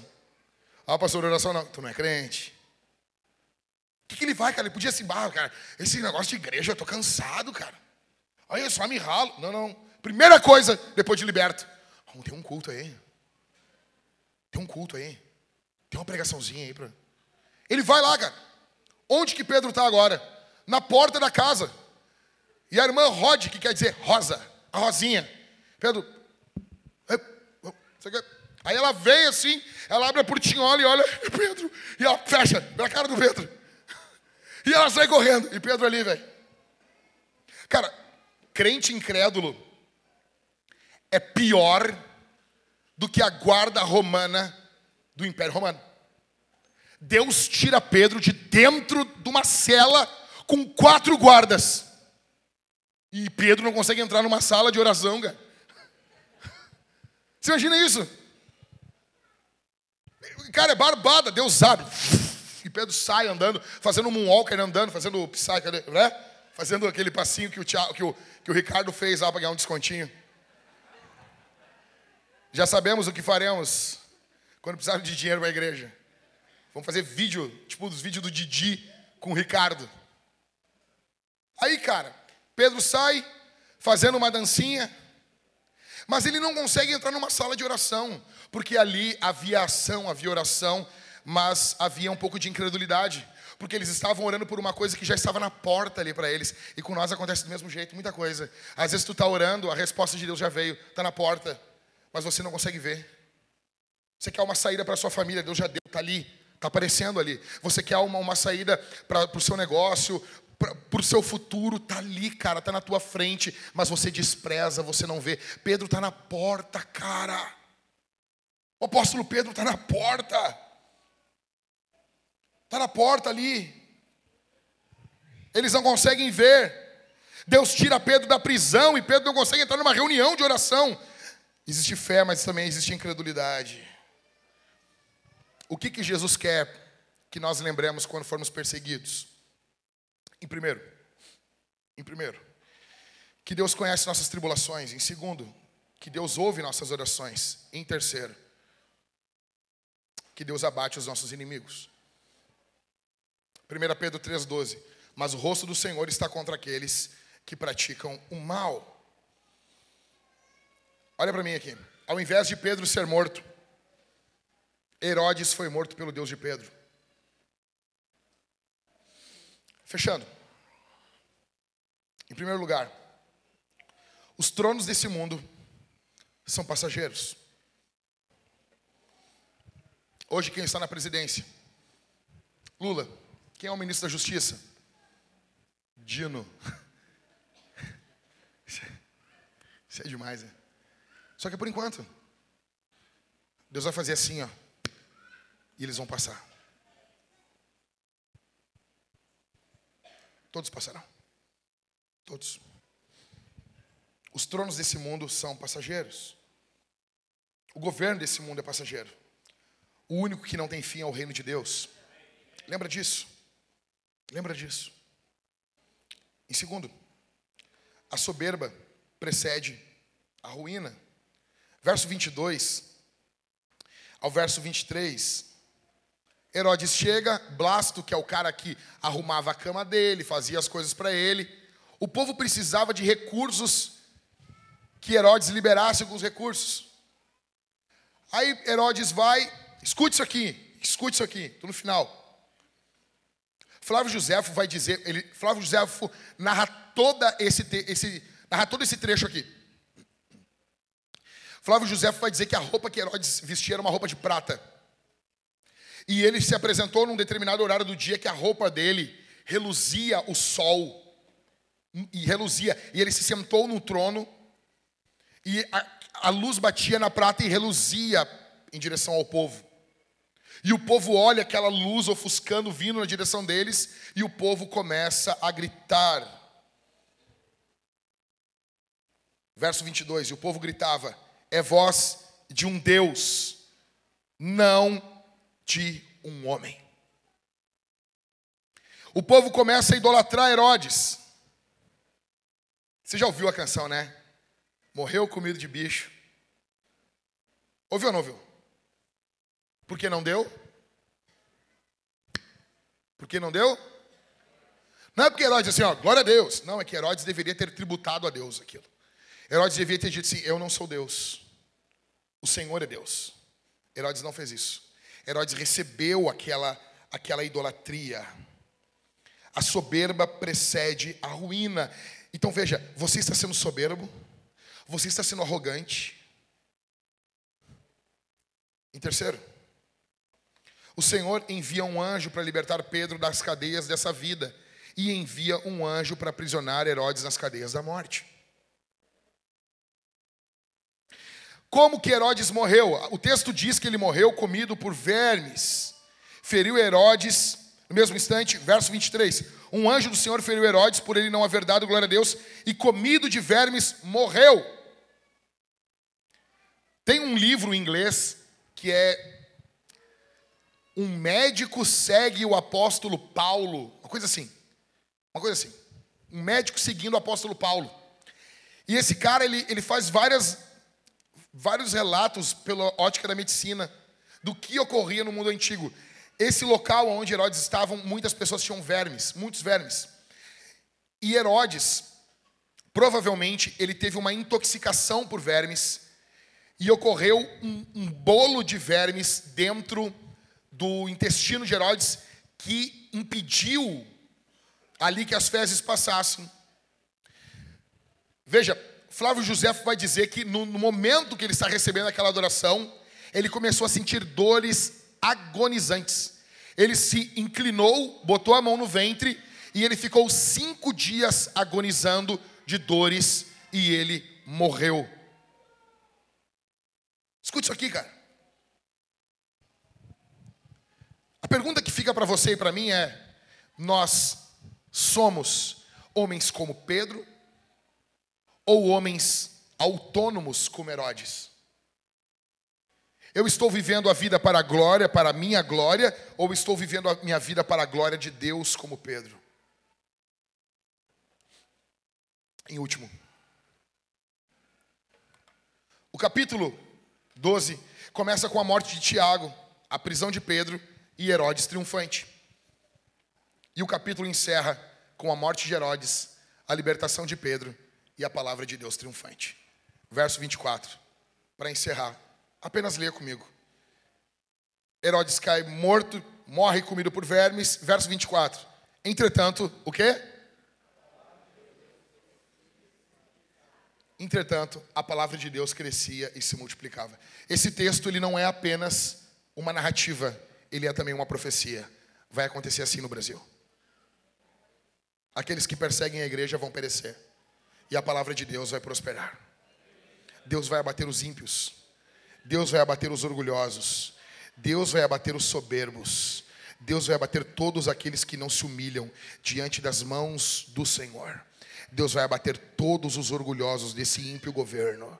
E a palavra de Deus vai prosperar, prosperar, prosperar, prosperar a igreja brasileira, a igreja, eu estou falando da igreja de Jesus, ela vai avançar, avançar, avançar, avançar, avançar. Iremos chorar? Sim, mas avançaremos o dobro.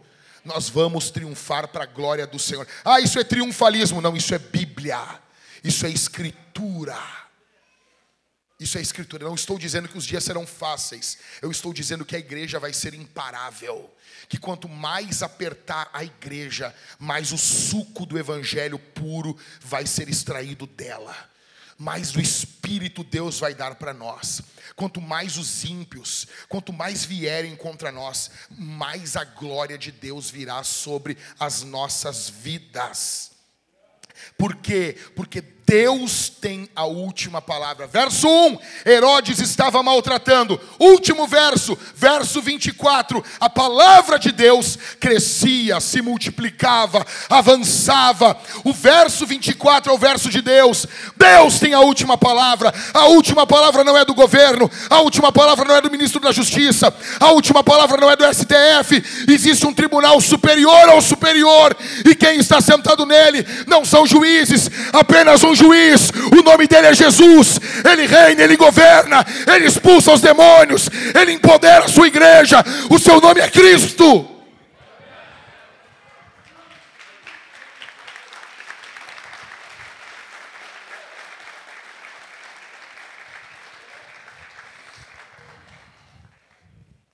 Por isso que terça-feira nós vamos nesse nós vamos nesse jantar com o Ministério da Litacume. Nós iremos lá, minha esposa vai comigo, nós vamos juntos. Vamos juntos com a Karina, com os irmãos. E eu tenho certeza que Deus vai fazer grandes coisas.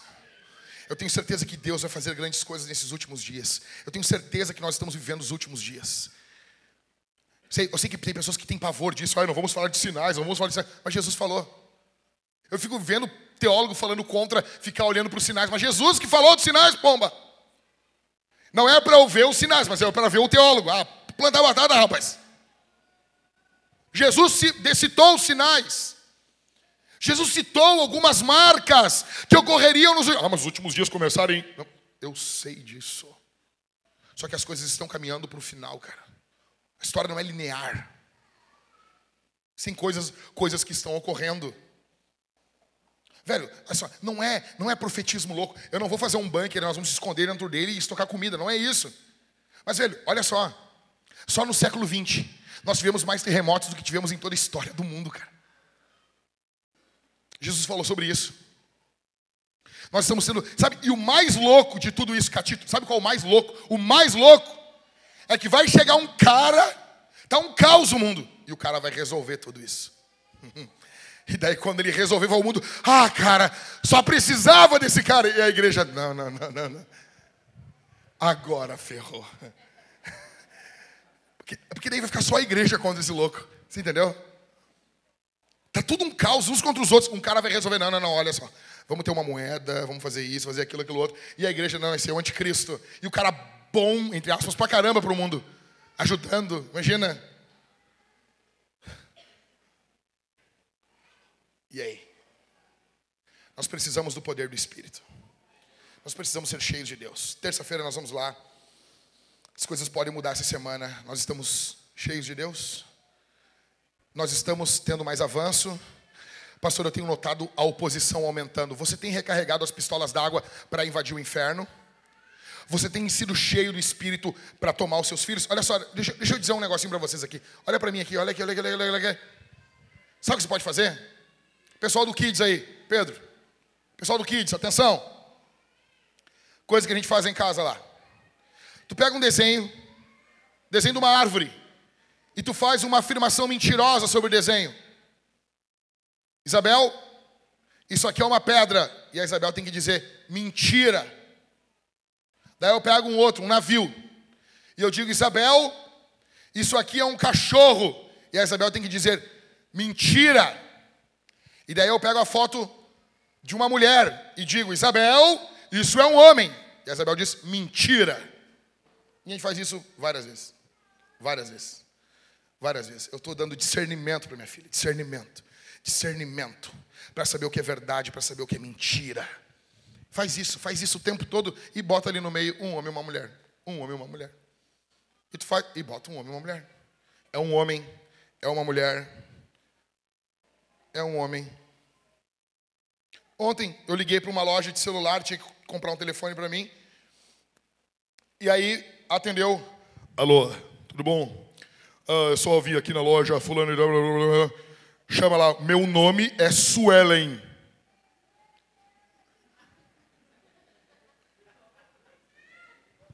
Como assim?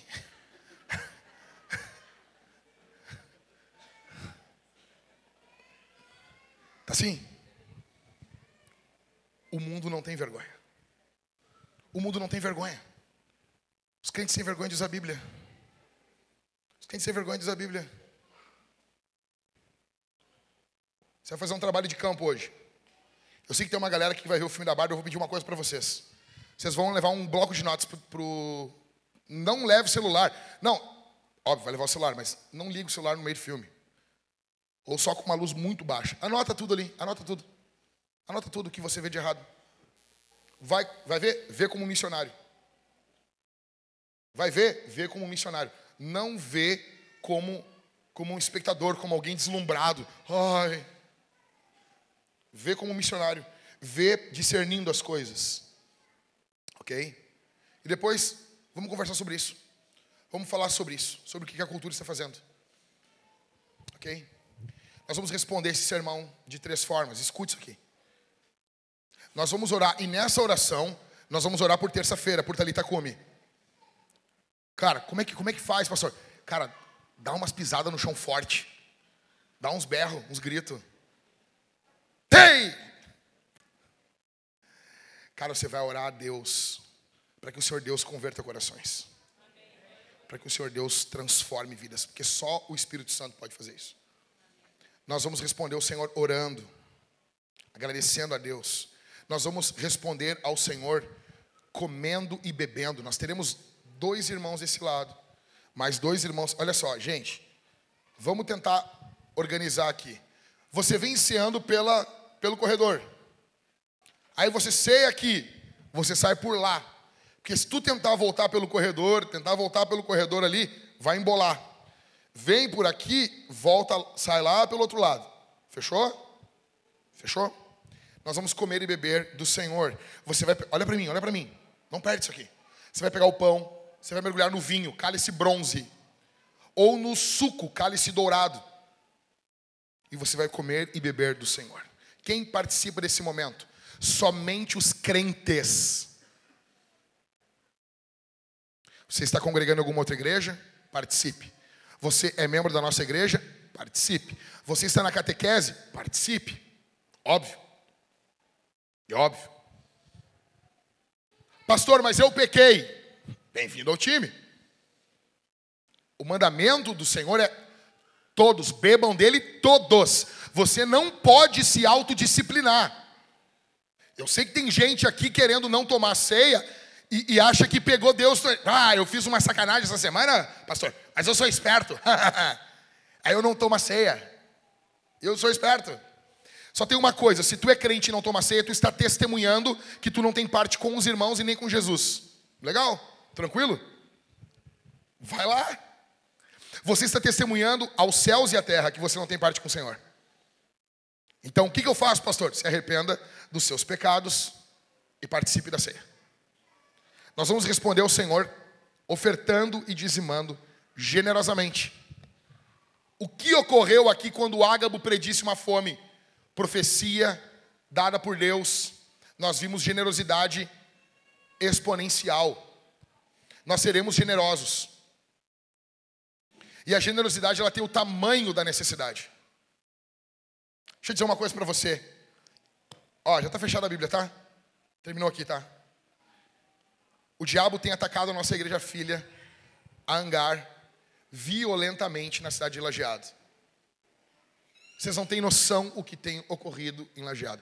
Vocês não têm noção da fúria de Satanás contra a vida do pastor Alexandre e a vida do Johnny, que é o rapaz que vai ser ordenado a pastor, que auxilia o Alexandre desde o início da plantação da igreja. Vocês não têm ideia. Um homem abusador, imundo. Você não tem noção que o cara fez para a esposa dele. Perseguindo sua esposa. A mulher está, teve que sair de casa, pediu medida protetiva, está morando na casa do pastor. E várias pessoas ficaram do lado de quem? E quem está sendo chamado de abusador? Bem-vindo ao mundo Tove. Quem está sendo chamado de abusador é o pastor. Quem está sendo chamado de manipulador é o pastor. O marido da mulher tira a aliança do dedo, pega o martelo, começa a bater na aliança na frente da mulher e diz: Você não vai mais para a igreja, você não vai mais para a igreja, quebra a aliança. O pastor arranca a mulher, o pastor é a esposa, né? Cuidam da mulher, a mulher quer se separar, desesperada, menina. Teve na nossa casa. Passou uma semana na nossa casa. E quem é o manipulador? É o pastor. Essa uma vírgula do que está ocorrendo ali. Por isso que nós temos que orar pela vida do Maicon, pela vida da Suna. Por isso nós temos que orar pela vida das meninas, as filhas do Maicon. Nós temos que orar pela Mariana, pela Sofia, pela Rebeca. Nós temos que orar também, tem mais Sofia aqui. Vamos orar por ti também. Por isso nós temos que orar pela vida do Alexandre, da Jaque, das duas filhas do Alexandre. Por isso que você tem que orar, tem que entrar na brecha, estar orando. O texto diz: e havia incessante oração pela igreja. Você tem que orar pelos seus pastores. Nós vamos orar. Nós vamos ser generosos nas nossas ofertas e nos nossos dízimos. Nós vamos ser generosos. Essa camiseta aqui, estou sendo julgado pelo Ministério Público. E eu falei, vou processar a Luciana. O que, que eu vou fazer? O dinheiro todo que eu vou pegar, eu vou largar tudo na mão dos, dos plantadores. Ah, para eles fazer missão. Não, cara, para eles comer um churrasco. Eu vou fazer, eu vou fazer, eu vou fazer, eu vou fazer. E vou entregar com essa camiseta ainda. É isso, é isso. A máquina estatal sendo usada contra a igreja, mas nós vamos avançar, cara. Em nome de Jesus. Seja generoso, seja generoso com o teu dinheiro. Seja generoso. Ali atrás nós temos máquinas de cartão, nós temos duas máquinas de cartão, nós temos dois QR codes ali atrás, com uma luz bem baixinha, bem baixinha, mas você vai encontrar ali. Nós temos dois gasofiláceos, que é um caixotão de madeira, onde você pode colocar a sua oferta física. Nós vamos responder ao Senhor cantando, louvando a Jesus. Quero que você feche seus olhos nesse momento. Onde você está? Feche seus olhos. Não fica me olhando. Feche seus olhos. Feche os olhos, Bebel. Com a mamãe. Feche os olhos com a mamãe. Feche os olhos. Pai nosso, eu te agradeço pela vida da tua igreja. A tua palavra diz que havia incessante oração pela vida de Pedro e o Senhor Deus fez grandes coisas. Estende tua mão aqui, Senhor. Estende tua mão sobre a nossa igreja. Derrama tua graça sobre o nosso povo. Em nome de Jesus. Que haja conversão. Que haja vida, que haja coragem aqui, Senhor. Em nome de Jesus, que meus irmãos sejam corajosos. Não tenham medo dos gritos dos demônios, não tenham medo dos gritos de Satanás, não tenham medo dos gritos das trevas, mas estejam focados, focados, focados no que o Senhor Deus está fazendo em suas vidas. Em nome de Jesus, que essa semana, Senhor, ela seja guiada não pelos decretos do governo, mas pelos decretos eternos do Rei da Glória. Porque os teus decretos são decretos poderosos. Os governos querem tirar nossas armas, podem tirar, Senhor, nossas armas físicas, mas jamais tirará de nós, tirarão de nós as armas do teu espírito. Nós avançaremos pelo poder do teu espírito, em nome de Jesus Cristo. Fortalece os homens que estão aqui, Senhor. Fortalece os homens que estão aqui, Senhor, na luta contra o pecado, na luta contra a carne, na luta contra o egoísmo, Senhor. Fortalece as mulheres que estão aqui, Senhor, para que sejam mulheres submissas, submissas aos seus maridos e não submissas à cultura. Fortalece aqui essa igreja, Senhor, no nome de Jesus Cristo, pelo poder do Espírito, pelo poder da tua glória, em nome de Jesus que haja vida, que haja línguas, que haja profecia, que haja cura, que haja o sopro, o sopro do teu Espírito. Ah, Espírito Santo, se o Senhor fendesse os céus e descesse aqui essa manhã, ah, se o teu Senhor, se o Senhor fosse sentido aqui poderosamente, se mãos levantadas pudessem tocar as orlas das suas vestes, que glorioso seria se curas acontecessem agora aqui, Senhor. E eu creio que o Senhor pode fazer. Eu creio que o Senhor pode fazer. Em nome de Jesus, agora, Espírito, cura, cura, cura, cura, cura, cura, cura doenças, doenças na alma, doenças no corpo, doenças psíquicas, doenças na mente, tristezas, angústias. Em nome de Jesus em nome de Jesus. O Espírito Santo passeia no nosso meio, o Espírito Santo toca você, o Espírito Santo enche você, o Espírito Santo envia você, o Espírito Santo chama você, o Espírito Santo está aqui para olhar para você e dizer: Ei, levante-se, levante-se e cante e adore. Tem uma nova vida, tem a vida transformada, tem a vida restaurada, tem a vida mudada, em nome de Jesus pelo poder do sangue, pelo poder do nome, pelo poder do sangue de Jesus. Demônios, batam em retirada. Demônios, caiam fora. Saia dessa vida, saia dessa vida, saia dessa vida. Cante, cante, cante, cante, cante, cante.